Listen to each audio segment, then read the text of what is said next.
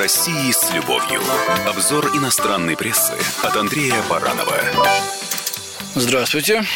Как правило, для своих обзоров я отбираю публикации западной прессы. Ну, языки похожие, пишут они, так сказать, понятнее, как нам кажется. Но, чтобы немножко разнообразить, решил в этот раз посмотреть на Восток. Китайского, например, я не знаю, но благодаря порталу и на СМИ посмотрел, что пишет китайский аналог российского нашего Яндекса, портал Байцзяхао. Он создан на платформе китайской поисковой системы Байду. О нашей стране, причем о такой извечной российской проблеме, как алкоголизм. Как выяснилось, китайцы тоже не всегда объективны. Во многом подвержены стереотипам. Впрочем, смотрите сами, что правильно, а что, на ваш взгляд, кажется немножко наивным. Итак, русские славятся любовью к алкоголю, утверждает портал Байцзяхао. Русские очень любят выпить. Из-за чрезмерного употребления алкоголя и других вредных привычек снижается продолжительность их жизни. Среди русских мужчин данный показатель ниже, чем в большинстве стран мира. Большая часть территории этой страны расположена севернее широты 50 градусов, зимы там долгие и морозные. Привычка бороться с холодом при помощи алкоголя выработалась у русских несколько сотен лет назад. Любопытно, что по статистике лучше всего в России продаются крепкие спиртные напитки и водка. А любимый национальный напиток – это алкогольный квас, который готовят практически в каждой семье. Что это такое, для меня загадка. Надо будет спросить как-нибудь у китайских коллег, что же это за такой таинственный алкогольный квас, тем более в каждой семье практически готовят. Самогон, что ли? Ну, далеко не в каждой семье у нас это делают.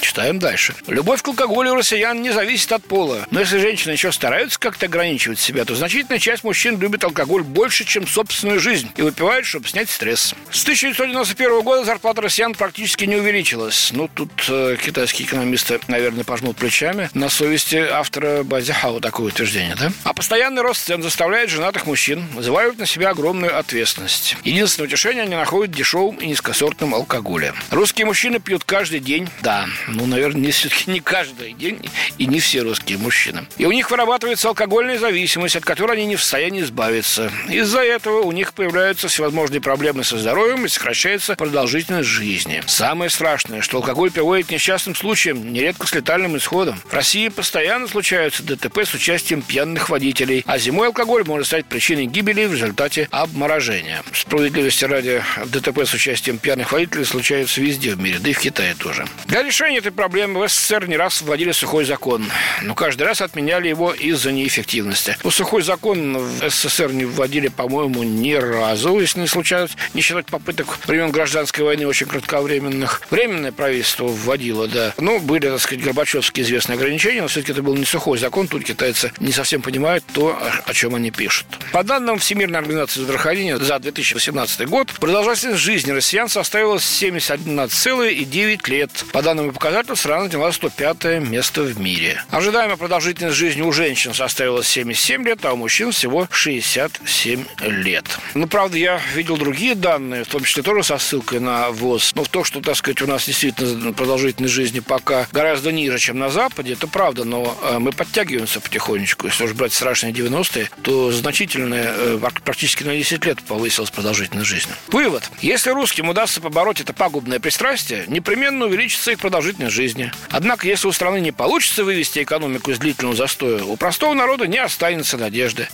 Отчаявшись, они предпочтут напиться, чтобы таким образом забыть обо всех проблемах. В малых количествах алкоголь способен поднимать настроение, но в больших вреден для здоровья.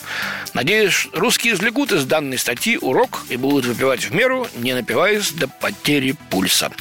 Хорошее пожелание от страны, где производится замечательная водка Маотай, рисовая, со специфическим, конечно, вкусом и запахом, так сказать, с хорошей крепостью, гораздо выше 40%, и которую очень уважают многие китайцы, сам видел. Ну, в принципе, это посыл правильный, пить надо меньше. Спасибо, с вами был Андрей Баранов. О России с любовью. Обзор иностранной прессы от Андрея Баранова. Не хватает зубов?